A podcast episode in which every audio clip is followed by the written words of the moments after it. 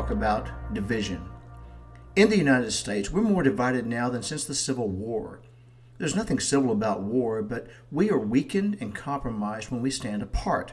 The media and the politicians are feeding this division, but we don't have to allow it. We don't have to fall for it. In truth, we're more alike than we are different. We got to stand up for what's right and let the dividers wallow in their own mess, and that is something to consider.